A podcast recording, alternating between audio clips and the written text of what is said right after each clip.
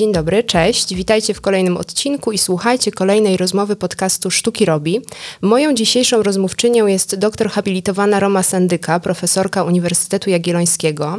Roma pracuje w Katedrze Antropologii, Literatury i Badań Kulturowych WPUJ. Jest współzałożycielką i kierowniczką Ośrodka Badań nad Kulturami Pamięci. Działa w kolektywie kuratorskim. Zajmuje się teoriami badań literackich i kulturowych, w tym zwłaszcza badaniami nad kulturą wizualną i kulturami pamięci. Obecnie pracuje nad teorią nie miejsc pamięci i wizualnymi badaniami w kontekście ludobójstwa. Autorka książek, kierowniczka zespołów badawczych, kuratorka wystaw.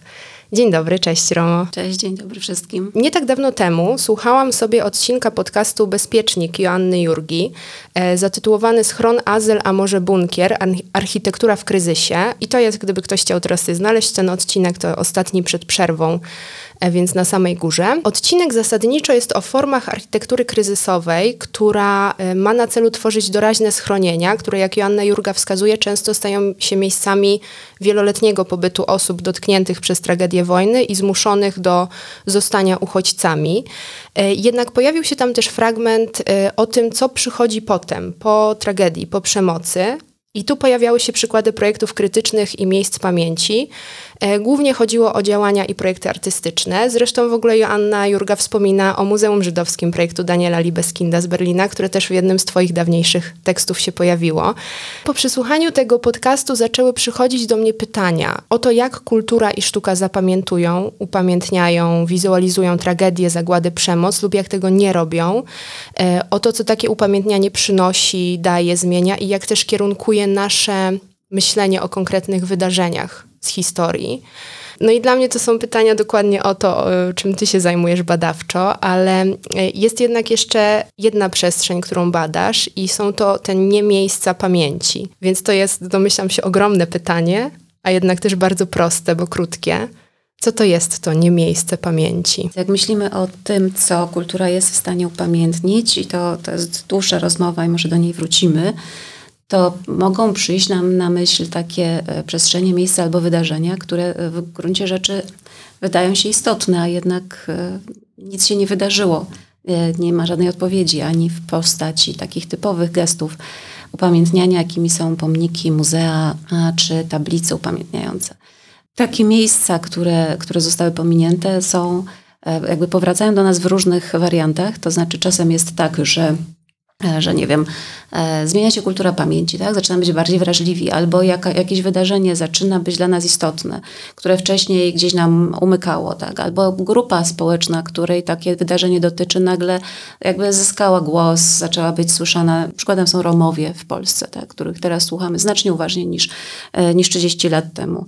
Albo taka grupa sobie znajduje też sposób mówienia, bo często jest tak, że trudne rzeczy, takie naprawdę trudne, takie, które pojechały po ciele, po, po tak, wjechały we wewnętrzności e, są no, niewyrażalne. Czasem naprawdę ta blokada jest, no, tak jak opisują psycholodzy, no, to, totalna, to znaczy nie wychodzi nic z tego wnętrza, nie, nie ma żadnego głosu. I trzeba znaleźć powoli sposób mówienia. Czasem ten sposób mówienia jest blokowany przez na przykład normy kulturowe, tak? Nie wolno o czymś mówić, jest jakieś tabu. To się zmienia, tak? Kultura jest czymś dynamicznym, więc e, w trakcie zmian pojawiają się takie furtki, gdzie e, czasem przeszłość do nas wraca w zupełnie nieoczekiwany sposób. Na przykład wydawało się e, po odzyskaniu niepodległości, że powstanie warszawskie będzie, że już właściwie już no, są ostatni, którzy jeszcze no, się pojawiają na tych wspomnieniowych spotkaniach i, i że, że, za chwileczkę zamkniemy, zamkniemy sprawę. Czasem się to doskonale odrodziło. To samo się dzieje z powstaniem w getcie. Data, fluktuacja, ruch, myśli, myślenia, pamiętania cały czas się wydarza. E, więc e, wracając do tego, co zostaje zawsze i wciąż coś jest nieupamiętnione, bo oczywiście nie ma takiego utopijnego kraju, w którym wszystkie wydarzenia z przeszłości zostały zapamiętane i podpisane.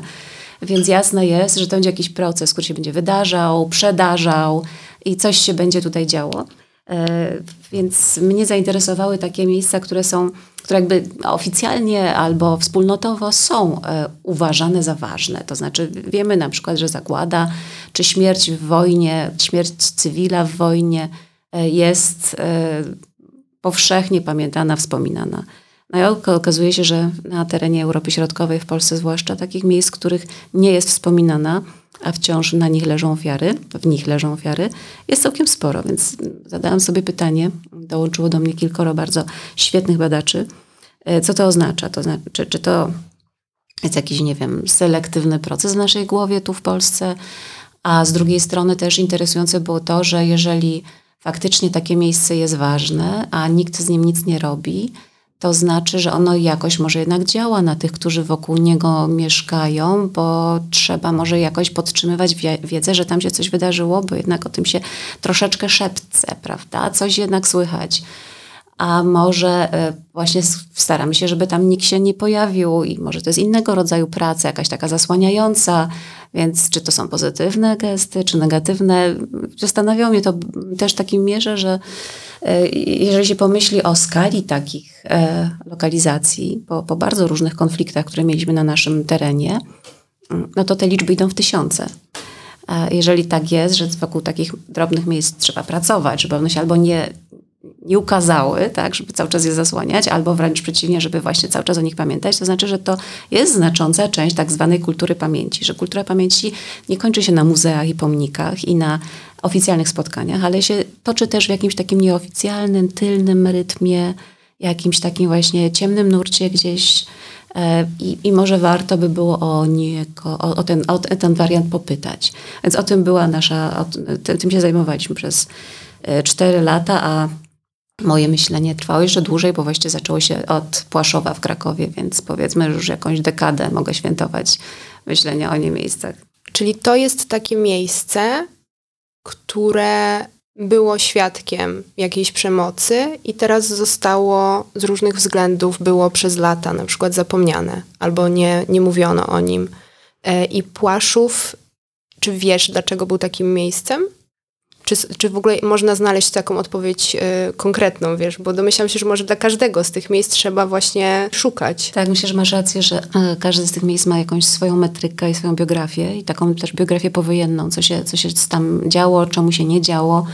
E, Płaszów jest dobrym przykładem, ponieważ to był teren, teren obozu i właściwie był bardzo, było bardzo jasne dla krakowian po wojnie, że to jest miejsce, w którym się ważne rzeczy wydarzyły. Na przykład dlatego było ważne, że w Krakowie był sądzony komendant obozu i to była bardzo wielka sprawa, nagłośniona, słuchano tego w radiu, pisano o tym w gazetach i E, jasne było, że to jest tak zwane miejsce martyrologii, a wtedy też politycznie te miejsca były wykorzystywane do różnych rozgrywek e, społecznych na arenie światowej czy lokalnej. Ale okazało się, że bardzo szybko to miejsce zmarginalizowano i o, o upamiętniania e, ofiar krakowian odbywały się gdzie indziej, raczej w centrum i raczej dotyczyły polskich ofiar, a na tym terenie właściwie nie, niewiele się działo.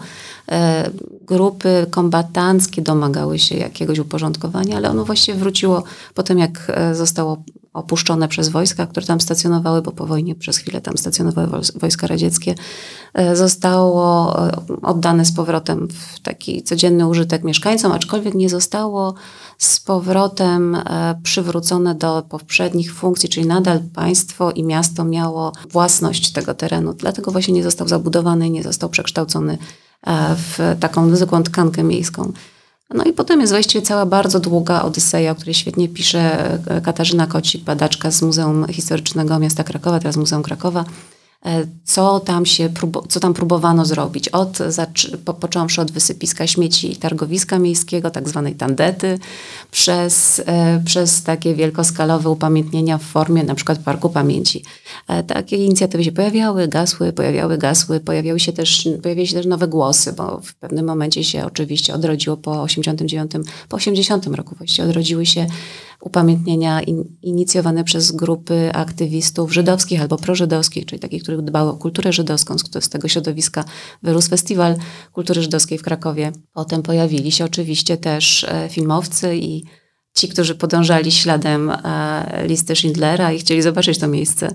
E, za, pojawia się oczywiście turystyka związana z, z taką pamięcią, z tą, z tą historią, która została tak globalnie rozpropagowana Pojawili się też młodzi aktywiści, pojawili się też ekolodzy, którzy zaczęli dostrzegać walory tego miejsca, bo ono w międzyczasie się przekształciło w bardzo piękną enklawę miejską. Pojawili się administratorzy miejsca, którzy uświadomili sobie, że coś z tym jednak trzeba finalnie zrobić i po, nie wiem, entej, może, na, może, może nawet dziesiątej próbie ustanawiania tam e, jakiegoś bardziej strukturalnego upamiętnienia. Pod koniec lat 2000 zdecydowano o tym, że powstanie tam muzeum i właściwie ta e, Odyseja się dalej ciągnie, ponieważ nie jest do, wciąż nie jest zamknięta kwestia e, tego, co będzie w środku, to co będzie na zewnątrz, jak będzie wyglądał teren i trwają negocjacje, dyskusje i też spory E, wiele zostało zrobione, wiele jest jeszcze do roboty, więc jeżeli ktoś wejdzie na teren Płaszowa, to widzi po prostu taką wielką zieloną łąkę i jeżeli ma dobre oko albo dobrego przewodnika, to oczywiście trafi na pomniki, które sobie gdzieś tak przysiadły między, koło siebie w takich dwóch e, klastrach. Natomiast cały wielki 40-hektarowy środek e, właściwie dezorientuje, to znaczy nie wiadomo, czy tu coś było, co tu było, jak to rozumieć, gdzie zobaczyć ślady obozu czy to jest w ogóle ważne, że ten obóz tu był, może należy prawda, zburzyć, zaorać, jak proponowali niektórzy, którzy próbowali odpowiedzieć na rzeczywistość obozów jeszcze w latach 40., czyli jakby zupełnie zostawmy to za sobą, nie wracajmy do tej sprawy. Więc e, Płaszów, e, jeżeli bym miała dać przykład e, dużego takiego miejsca pominiętego, Płaszów jest dobrym przykładem, ale szczególnie ciekawe są takie małe miejsca w niewielkich miejscowościach, praktycznie w każdej. Są takie miejsca, gdzie ktoś zginął, gdzie ktoś został wydany, gdzie kogoś rozstrzelano, o tym się mówi albo, albo się nie mówi, w zależności od tego, jaki jest układ zależności lokalnej ludności i, i tego wydarzenia. To znaczy, jak bardzo się czuje współwinna albo, albo jak bardzo chce o tej, o tej historii zapomnieć. I takie miejsca zwykle wyglądają tak, jak coś, co nie działa, jakby nie, nie, pasuje do reszty. To znaczy, albo na przykład nagle jest jakiś, jakiś kawałek zbyt pusty, na którym właściwie coś powinno stać, a nagle nic nie ma i nie, nie, rozumiemy, dlaczego tutaj jest nagle taka, taka pustka, a jeszcze częściej, jeżeli mamy do czynienia właśnie z miejscami takimi grobnymi albo pogrobnymi, w sensie tym, że są tam ciała, bądź były stamtąd ekshumowane ciała, to, to często w takich miejscach są taka kubka zarośli, taka, to jest jakieś takie miejsce, które widać, że od dłuższego czasu omijano i nie chodzono tamtędy, więc zarosło. Widać to właśnie w takich, te, te, miejsca są wyznaczane właściwie ruchem ludzkich ciał, tak? że, że tam się nie chodzi, że ta ścieżka gdzieś wi, się wije i omija coś, co właściwie dlaczego nie idzie prosto? No właśnie dlatego, że tam coś jednak się wydarzyło, że leżą tam jakieś y, rzeczy zaznaczające, sygnalizujące, takie małe sygnalizatory, których, e, które trudno docenić, e, a które też trudno przecenić, dlatego że one faktycznie też zaznaczają i dają nam taką wskazówkę to było właśnie tutaj, czyli kupy kamieni albo ścięte gałęzie, albo no, czasem jest gorzej, czasem to są śmieci, ale takie gesty wyznaczające, jak się nauczysz patrzeć, to zobaczysz, albo jak cię ktoś przyuczy do tego, właśnie jakiś lokalny przewodnik, to się nagle okazuje, że a, rzeczywiście, to widać, to, to jest jasne.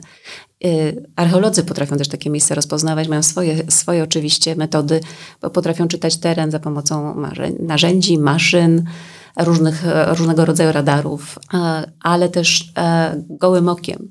To znaczy widzą, że e, zmienia się roślinność albo zmienia się formacja terenu i natychmiast wiedzą, gdzie, gdzie zaglądnąć, gdzie szukać tego masowego grobu. Czyli ym, nawet jeżeli w sposób nieuświadomiony, to wciąż pamiętamy. Nawet jeżeli to jest nieupamiętnione wizualnie i nieuświadomione w kolejnym pokoleniu, to to nie wiem, w naszych ciałach, w ruchu ciał i w tym, jak traktujemy daną przestrzeń, jest zapisana, zapisane jednak to zdarzenie. Przychylałabym się do takiej tezy, rzeczywiście. Tak to wygląda według mnie. Żeby się czymś podeprzeć, to powiedziałabym, że są, są takie teorie, są takie obserwacje socjologów i to akurat polskich socjolożek, że możemy mówić o takich formach pamięci, które się nie wysławiają. Pamięcioznawcy, ludzie, którzy zajmują pamięcią, uwielbiają e, obiekty, które są tak widoczne, albo narrację, czyli tak zwaną pamięć kulturową, która ma już jakieś swoje symbole, o tych symbolach wiemy jak mówić. Ale co się dzieje, jeżeli pamięć sobie siedzi w ciele, w brzuchu, tak, w głowie, nie chce się wysłowić, nawet nie wiemy jak o tym mówić, bo nikt o tym nie mówi, to nawet nie wiemy jakich słów użyć. E, i właściwie wiemy, że coś się wydarzyło w przeszłości, bo ludzie wtedy zamierają, tak, że tężeje im twarz, zaczynają mieć, zaczynają ewidentnie na przykład zwalniać albo używać innych słów, albo e, plączą się, gubią rytm zdania, gubią gramatykę. Tak? To, to jest widoczne w takich e, symptomach raczej. My to odbieramy prawie że przez skórę, ale jednak wiemy, że tam się coś wydarzyło, że takimi półsłówkami rzuconymi gdzieś drobiazgami w trakcie naszego funkcjonowania w jakiejś społeczności zbieramy właśnie nie narracje, tylko takie drobinki, które nam się układają w pewną historię, która być może zupełnie się nijak ma do rzeczywistości, no bo skonstruowaliśmy ją z napomknięć, tak? Z jakichś plotek, e, przekłamań, sugestii, e, nie wiadomo z czego, tak? I taka dzika pamięć, taka nie, e, niewysłowiona, taka, która jeszcze siedzi w środku, którą bardzo często przekazuje się z pokolenia na pokolenie przez właśnie takie przyuczanie do nekrohistorii, czyli na przykład zabieranie dzieci do lasu i tam pokazywanie, że tam się nie wchodzi, albo tu się nie zbiera poziomek, albo przez właśnie wyciszanie, ktoś zaczyna mówić, o tym się nie mówi, że na tym wszystkim jest prawda, wielka cisza. Na śmierć zamilczane, tak Elfrida Jelinek opisała sytuację w jednej z miejscowości, które są świetnym przykładem właśnie takiego zagubionego masowego grobu, o którym nikt nie chce powiedzieć. Mówię, myślę o Rechnic E, w Austrii. E, no więc e, powiedziałabym tak, że stanowczo za mało wiemy, podsumowując to, co, co do tej pory powiedziałam, za mało wiemy o tej takiej pamięci ucieleśnionej. Sądzę, że jest dużo jeszcze do odnalezienia. I jest ona niesłychanie ciekawa i ważna, dlatego że są takie społeczeństwa, które przeżyły tak trudną historię, mają za sobą tak traumatyzujące wydarzenia, że prawdopodobnie E, więcej siedzi w tych niewysłowieniach niż w tym, co się udaje wyciągnąć na zewnątrz. W związku z czym to narzędzie e, takiej, nie wiem, oka, wrażliwości na taką, taką skrytą pamięć, e, nie ujawniającą się na zewnątrz, jest potrzebne wszędzie tam, gdzie był konflikt. Tak? Wszędzie tam, gdzie ludzie naprawdę przeżyli rzeczy, które są nie do opowiedzenia. A jeżeli już jakaś grupa dochodzi do głosu, jakieś konkretne wydarzenie zyskuje przez czyjeś usta głos. Jeżeli na przykład badacze i artyści wyciągają którą, którąś rzecz z historii i ją uwidaczniają, to jak kultura i sztuka zapamiętują i uwidaczniają przemoc i tragedię? Co robią? E, tu oczywiście to jest takie pytanie też trochę o tą wystawę, przy której pracowałaś jako kuratorka Widok z za bliska, e, więc na pewno cię poproszę, żebyś się może posiłkowała takim przykładem co myślę będzie też bardziej obrazowe dla naszych słuchaczy, którzy tylko mhm. i słuchaczek, którzy tylko słuchają i, i nic nie widzą, ale podlinkuję Wam też oczywiście w opisie e, link do strony o tej wystawie, żebyście mogli też oglądać razem z nami? To jest bardzo dobre pytanie, jak e, sztuka i artyści reagują. Myślę, że wszystkim przyszedł na myśl pomnik albo, albo muzeum jako taka podstawowa forma wyrazu artystów, rzeźbiarzy, architektów E, i odpowiedzi na taką właśnie trudną, trudną przeszłość, czy też w ogóle jakąś przeszłość, którą chcemy, chcemy upamiętnić. Natomiast y, wspomniałaś wystawę Widok za bliska.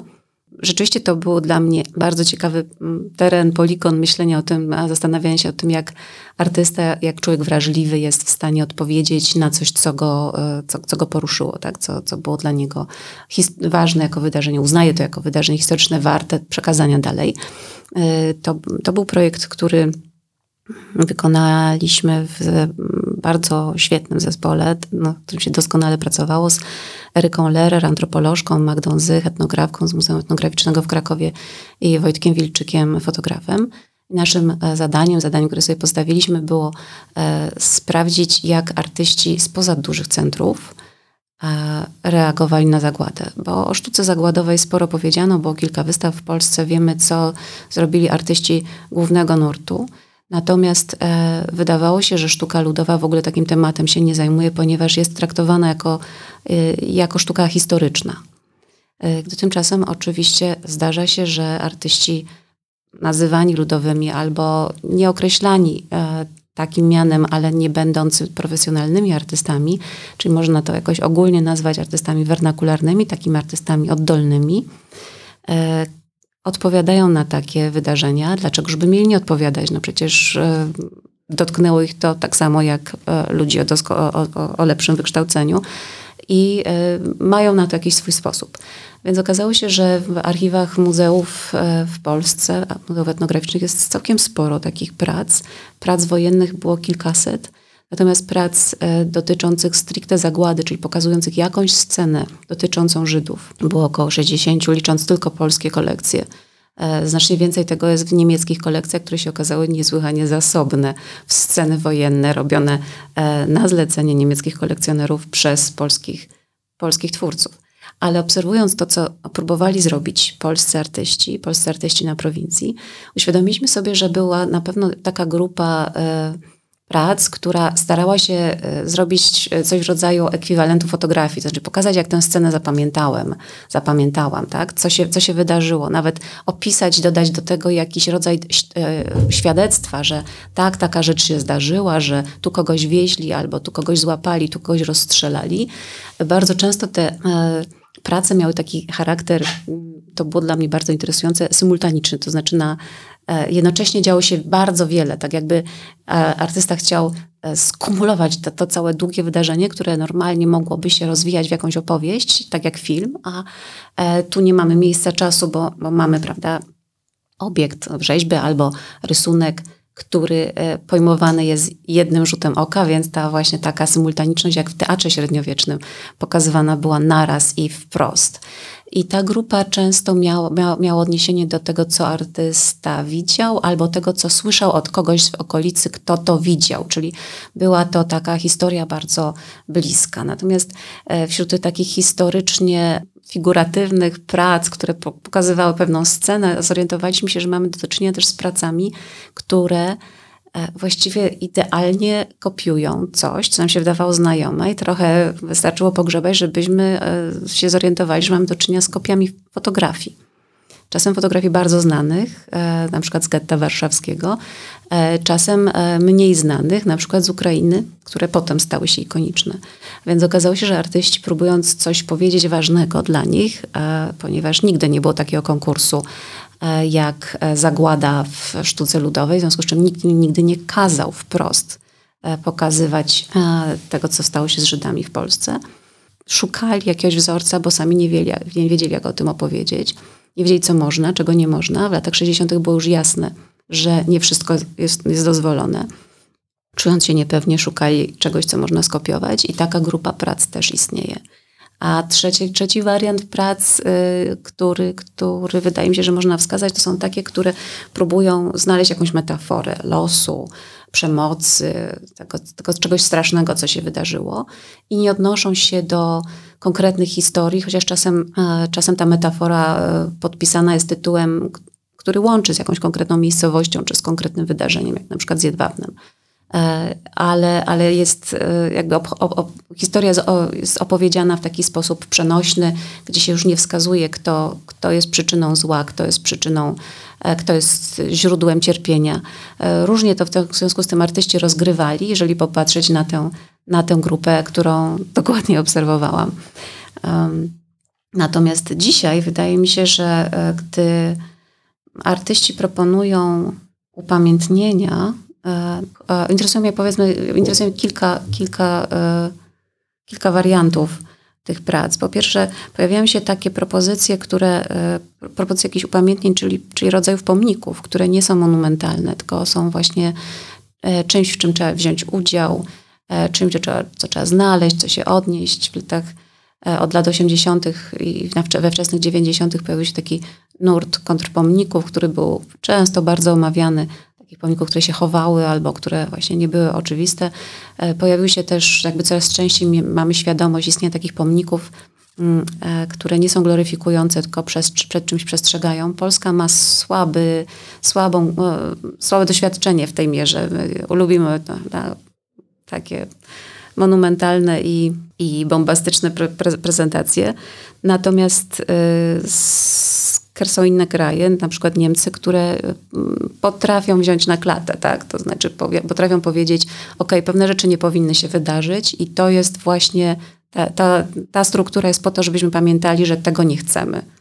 Tak? Nie, że z tego jesteśmy dumni, tylko że wręcz przeciwnie, to, to, to, to o tym chcielibyśmy, chcielibyśmy, żeby to się nie wydarzyło e, w przyszłości, ale też w przyszłości. Więc e, te pomniki negatywne w sensie napominające, wydaje mi się, że są taką tradycją do podjęcia w naszym e, lubującym się historii i w gloryfikacji kraju i że być może bylibyśmy w stanie przełknąć e, takie właśnie napomniki, jak to, jak to mówię.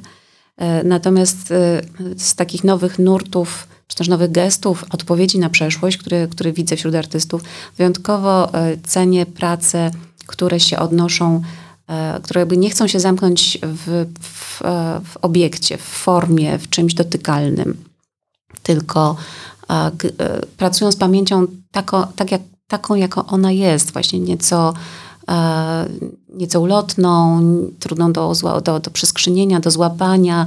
Myślę o takich pracach, które E, przechodzą przez ciało, e, na przykład w formie ruchu, czyli takich performatywnych pracach, jak, jak przykładem mógłby być e, taki performance, performance still standing, który był wykonany na terenie Płaszowa przygotowała to Ola Janus i Weronika Pełczyńska i polegał na powtórzeniu pewnej choreografii, która powstała jeszcze w latach 40. dla upamiętnienia walczących w getcie, choreografii z kibucu, powtórzenia jej na terenie na terenie obozu e, i ruch dwóch ciał, dwóch, dwóch e, performerek, Moniki Szpunar i Weroniki Pełczyńskiej był rzeczywiście niesłychanie przejmujący. To umiejscowienie go w samym, na samym, w samej tej przestrzeni, której, którą, o której chcieliśmy pomyśleć, e, ten, to, to w jaki sposób też publiczność od, odpowiadała na ten ruch, który dział się wokół niej, między nią, E, to wydaje mi się, że było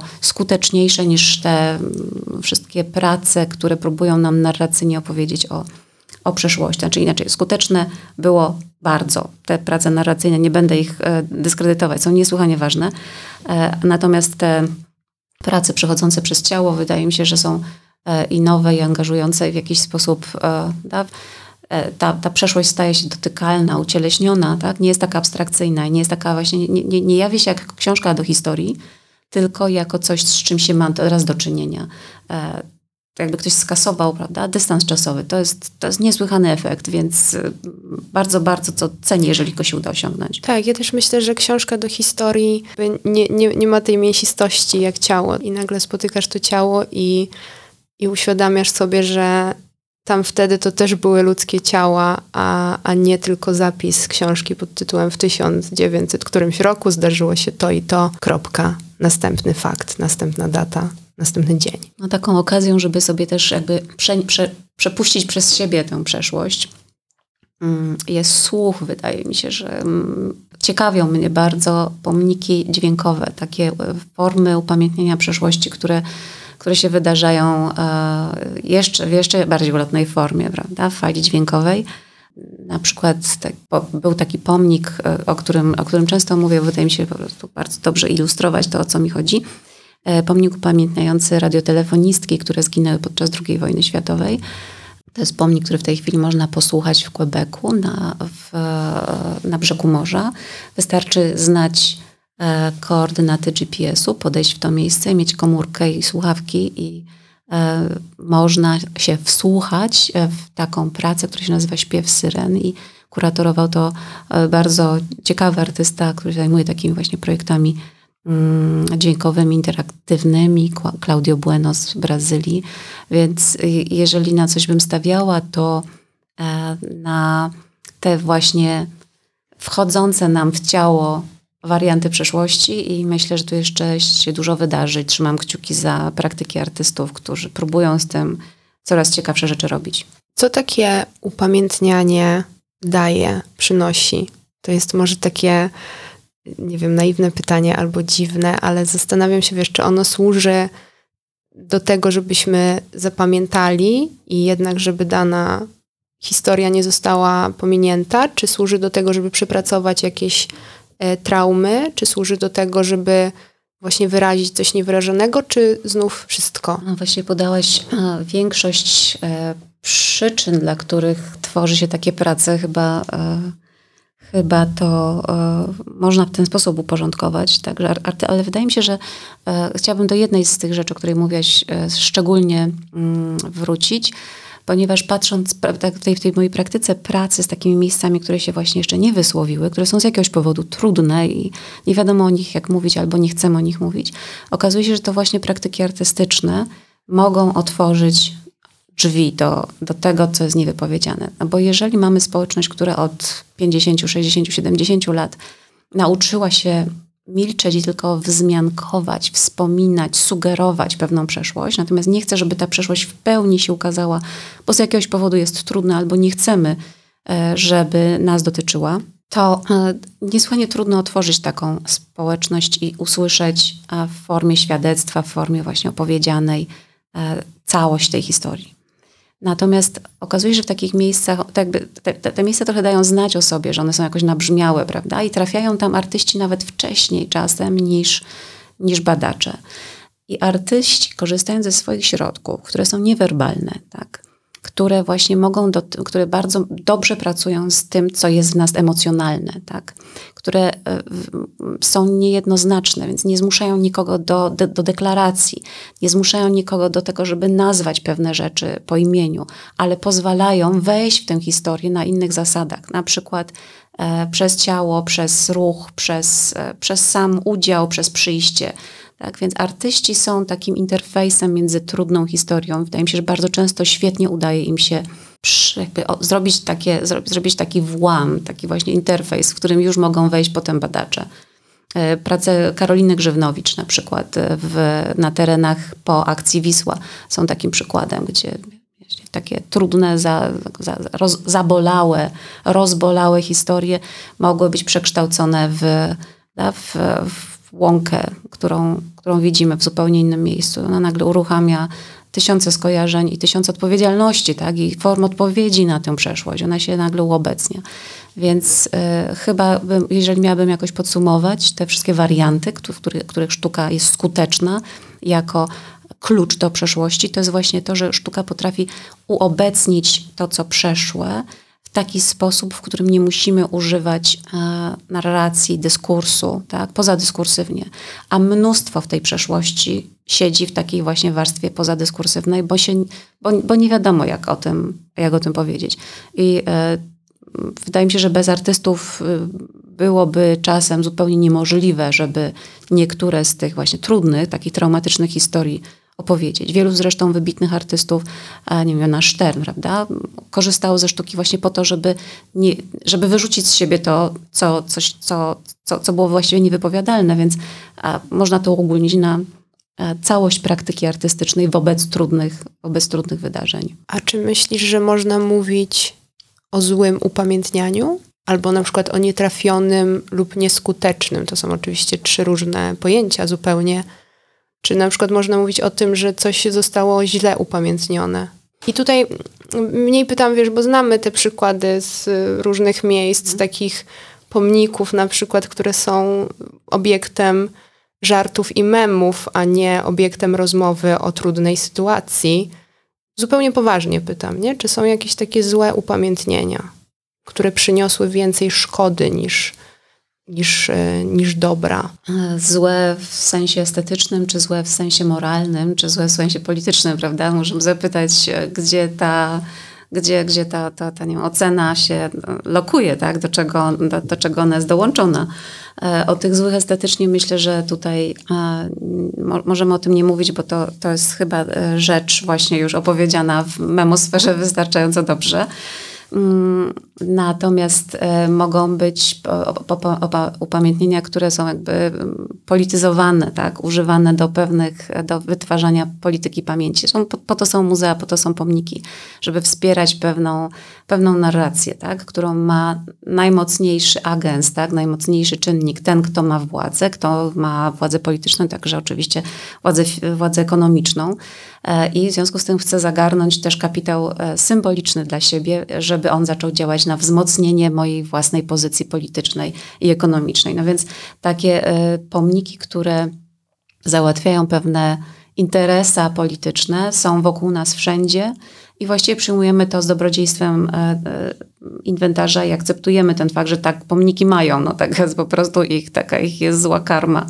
Ale czasem rzeczywiście trafiają się takie pomniki, czy takie upamiętnienia, które wzbudzają opór i które, które no, ewidentnie nie trafiły w, w moment historyczny, czy w środowisko, czy rzeczywiście, nie wiem, środowiska, które, które nie chcą przyjąć takiego upamiętnienia, mm, są na tyle silne, że mm, są w stanie wynegocjować wycofanie się z jakiegoś projektu e, upamiętniającego. Gdy tutaj żeśmy szły do studia, rozmawiałyśmy o pomniku ratującym ratowani w Warszawie, który miał e, zbiorowo upamiętniać e, sprawiedliwych tuż przed pomnikiem, przed, przed Muzeum Żydów Polskich Polin, który wzbudził ogromne emocje w Warszawie i który skończył trochę się na niczym, to znaczy wybrany projekt e, nie został zrealizowany, a szkoda, bo, bo był wrażliwy, inteligentny, e, znikliwy, tak, właśnie nie, nie apelował do żadnych e, monumentalnych treści, tylko chciał pokazać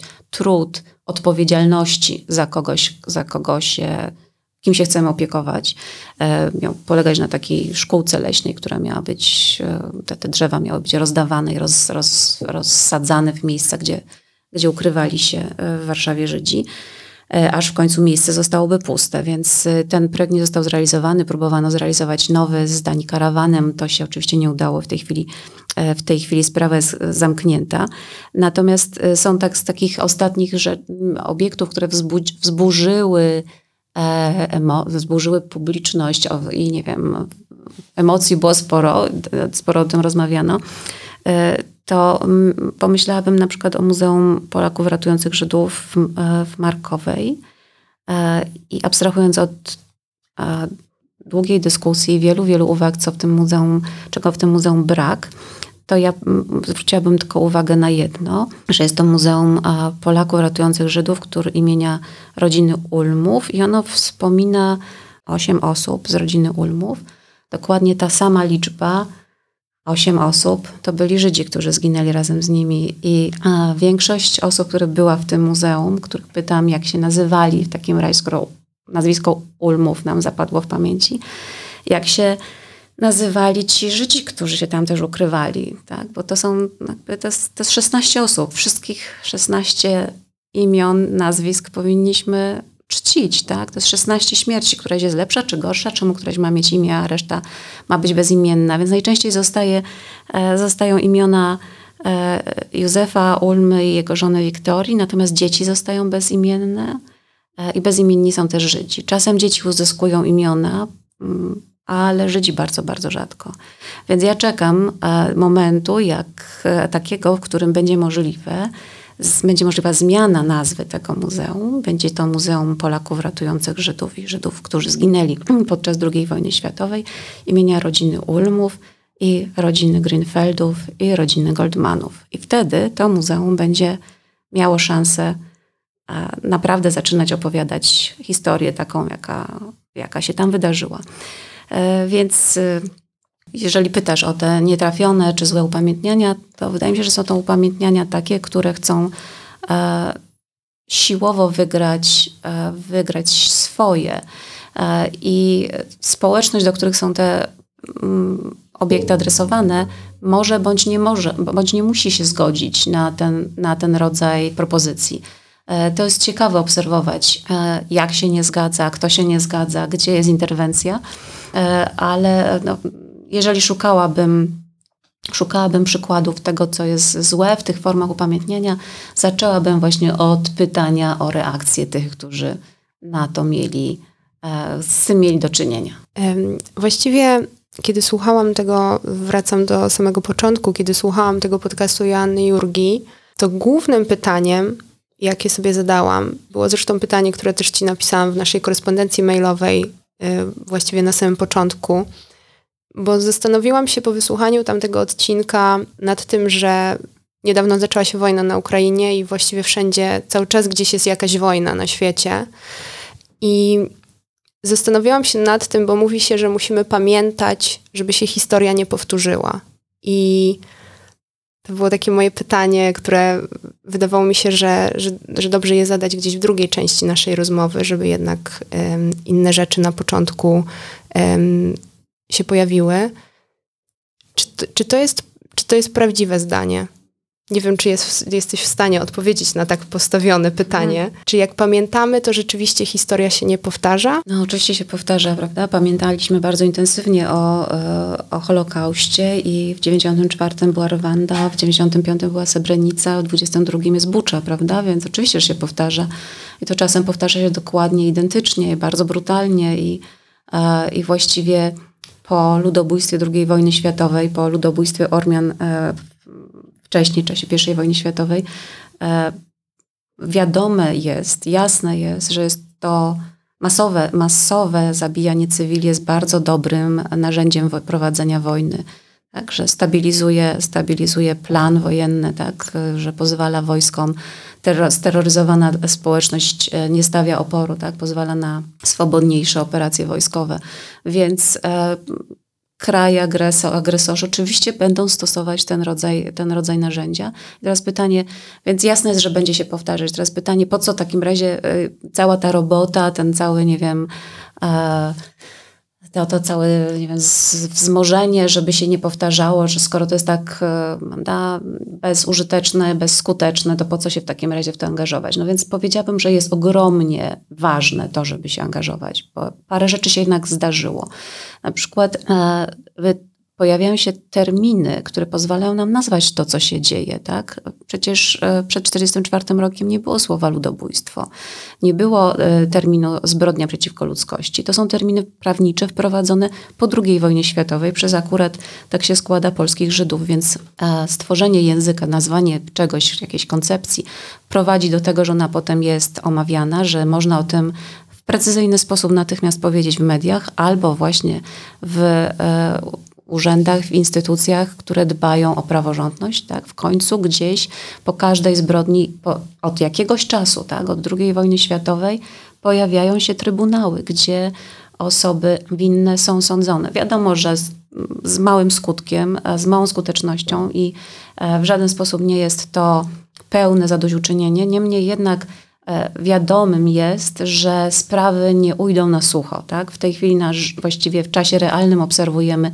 e, dzianie się, dzia działania e, i sąd, pierwsza osoba właśnie została skazana za zbrodnie przeciwko cywilom w Ukrainie. W związku z tym ten Międzynarodowy Trybunał Karny pracuje w tej chwili na rzecz, na rzecz śledzenia, nie wiem, monitorowania tego, co się dzieje w trakcie wojny w Ukrainie. I właśnie gdybyśmy tak na, nie byli tak obsesyjnie zainteresowani tymi jakby sprawiedliwością po konflikcie, tak, porządkowaniem przeszłości, to nie byłoby prawdopodobnie tego społecznego nacisku na to, żeby te rzeczy były też w obszarze prawnym, a tak naprawdę ten obszar prawny jest e, ostatecznie decydujący, były rozwiązywane, więc e, praca ta symboliczna, kulturowa, artystyczna jest częścią takiej wielkiej magmy, takiego właśnie jakiegoś, e, wyobraźmy sobie taki grzybny organizm rozkłączowany, z którego każda część jest potrzebna, żeby wytworzyła się właśnie ta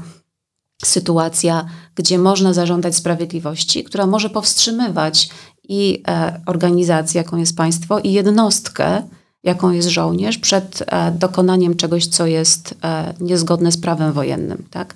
Więc może jakoś stabilizować, może ochładzać konflikt. Miejmy nadzieję, że to, tak, że to tak działa, więc wydaje mi się, że także jest ważne, że to jest e, wręcz niezbywalne. Nie wiem właściwie, co. Mm co powiedzieć teraz?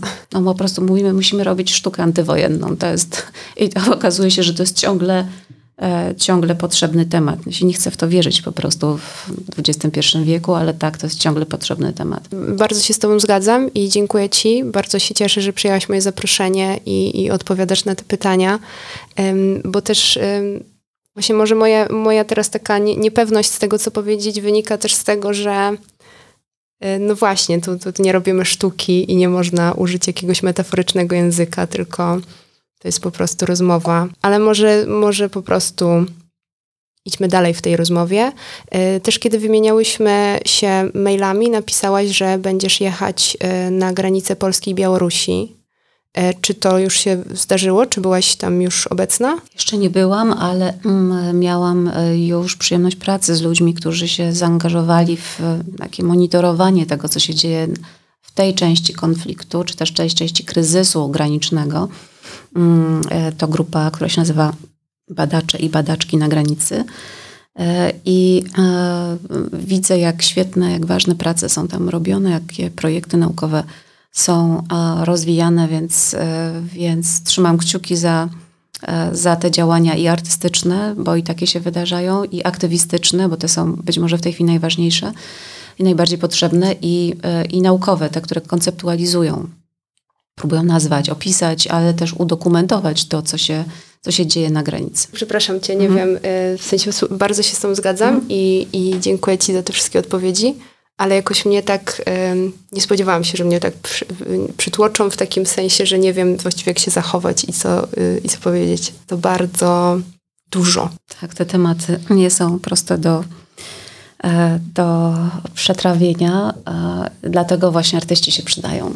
No, wracamy tutaj do tego samego wątku, tak, że te, e, te jakbym pomyślała o tym właściwie też, pytałeś mnie, czy, czy artyści się przydają właśnie, co, co oni robią w tej chwili podczas, podczas tego kryzysu granicznego, to, to pomyślałam o, o wielu rzeczach, o, o znanych mi artystach, którzy po prostu zamiast pracować nad swoją sztuką, siedli w samochody i wożą uchodźców z granicy. e, i czapka z głów naprawdę. I są też tacy, którzy e, wsparli działania aktywistyczne. Nie wiem, myślę na przykład o Joannie Rajkowskiej, która, która zrobiła która pomogła, nie wiem, włączyła się w, w jeden, z, jeden z, z marszy, które stop, stop torturą na granicy, który był pod koniec roku w Warszawie e, i e, zaproponowała stworzenie takiej flagi, która się nazywa flagą empatii, z tego złotego koca e, ochronnego, tego ogrzewającego koca e, ratowniczego. I z tymi flagami e, uczestnicy przechodzili przez Warszawę. Ta flaga stała się, oczywiście ten, ten złoty kot stał się w tej chwili jakimś rodzajem da, ikonicznego znaku, takiej właśnie flagi uchodźczej faktycznie. E, więc e, myślę o takich pracach artystycznych, takich gestach właśnie tego, co, co sztuka robi podczas konfliktu. No to sztuka może po prostu zawiesić swoją działalność i stać się aktywistą humanitarnym i to jest bardzo ważna, e, bardzo ważna część tej pracy. Sztuka też potrafi dokumentować to, co się dzieje opowiadać to, co dostrzeże, ale też e, właśnie tworzyć takie zalążki jakby innych postaw tak, wobec e, osób, które są, e, które są ofiarami konfliktu, bo wiktymizowanie ofiar jest potrzebne, media się czasem posługują tym, tym zabiegiem po to, żeby wzbudzić uwagę albo wzbudzić, wzbudzić właśnie empatię. Natomiast myślę, że artyści potrafią opowiadać o tych, którzy są poddawani przemocy empatycznie, natomiast bez wiktymizacji, albo dawkując wiktymizację w taki sposób, żeby osoba, o której mowa, e, nie czuła się uprzedmiotowiona, bo to częsty problem e, sztuki zachodniej czy też północnej, która próbuje opowiadać o kryzysie granic Europy, kryzysie migracyjnym gdzie pokazuje, pokazuje migrantów jako duże grupy, jako, prasa pokazuje jako grupy zagrażające, jako grupy, które jakoś będą destabilizować ekonomię i społeczeństwo, do którego zostaną przyjęte. Natomiast artyści odpowiadają na to bardzo mocnym nie. To są ludzie, tak? to są konkretne osoby, te osoby mają swoje historie. Te historie da się opowiedzieć. To są, gdy się im przyjrzymy, okażą się tacy sami, jakimi siebie moglibyśmy wyobrazić na tej samej plaży na Lampedusie tak? I e, te, te, te gesty artystyczne w kontrze do tego, tego obiegu medialnego, kontrolowanego jednak przez interesy polityczne i publiczne, e, to, to jest wypowiedź w interesie, w imieniu tych, którzy, którzy sami są niedopuszczani do tego obiegu. Ponoć tylko 25% E, wszelkich e, komentarzy publicznych, medialnych po kryzysie 2015 roku w świecie, e, gdy chodziło o Morze Śródziemne imigrantów przekraczających tę granicę Europy. Tylko taka drobna część tego publicznego obiegu w ogóle dopuszczała migrantów do głosu. To znaczy ktoś podsuwał im mikrofon i pytał, ale, ale co wy na to, tak? E, i ta historia była opowiedziana innymi głosami, przez kogo innego, więc to, że artyści zwracają głos, zwracają, głos, zwracają pozycję podmiotową, tak, że ja jestem tym, kto, kto, kto, kto jest do uwzględnienia, tak, to nie jest masa, to nie jest fala, tylko to są, to są konkretne osoby ze swoimi życiorysami. Ten gaz jest naprawdę nie do przecenienia. To jest niesłychanie ważne, że to się dzieje, że to jest wystawiane na widok publiczny, że to znajduje dzięki temu, że, że jest pokazywane na, w muzeach, w galeriach, czy na ulicy w formie, w formie publicznej sztuki, to, to, to pozwala e, na uzupełnienie tego, co się nie wydarza w mediach. Myślę, że najlepsze, co ja mogę teraz zrobić, to zadać Ci jeszcze pytanie o to, jakie w takim razie teraz działania przed Tobą, czym będziesz się teraz zajmować badawczo i we współpracach z, z artystami i artystkami i zostawiam dalej pole dla Ciebie. To parę takich e, prac, które się nam e, kroją w zespołach, z którymi mam przyjemność pracować, to na przykład kontynuacja e, roboty nad ową sztuką niską, tak, sztuką niską, która się próbowała dowiedzieć czegoś albo opowiedzieć, albo zasłonić to, co się, co wiemy o Holokauście. Sprawdzamy teraz to, te, te obiekty, te, te przedmioty, które trafiły do Niemiec. Rozmawiamy z, z kolekcjonerami niemieckimi.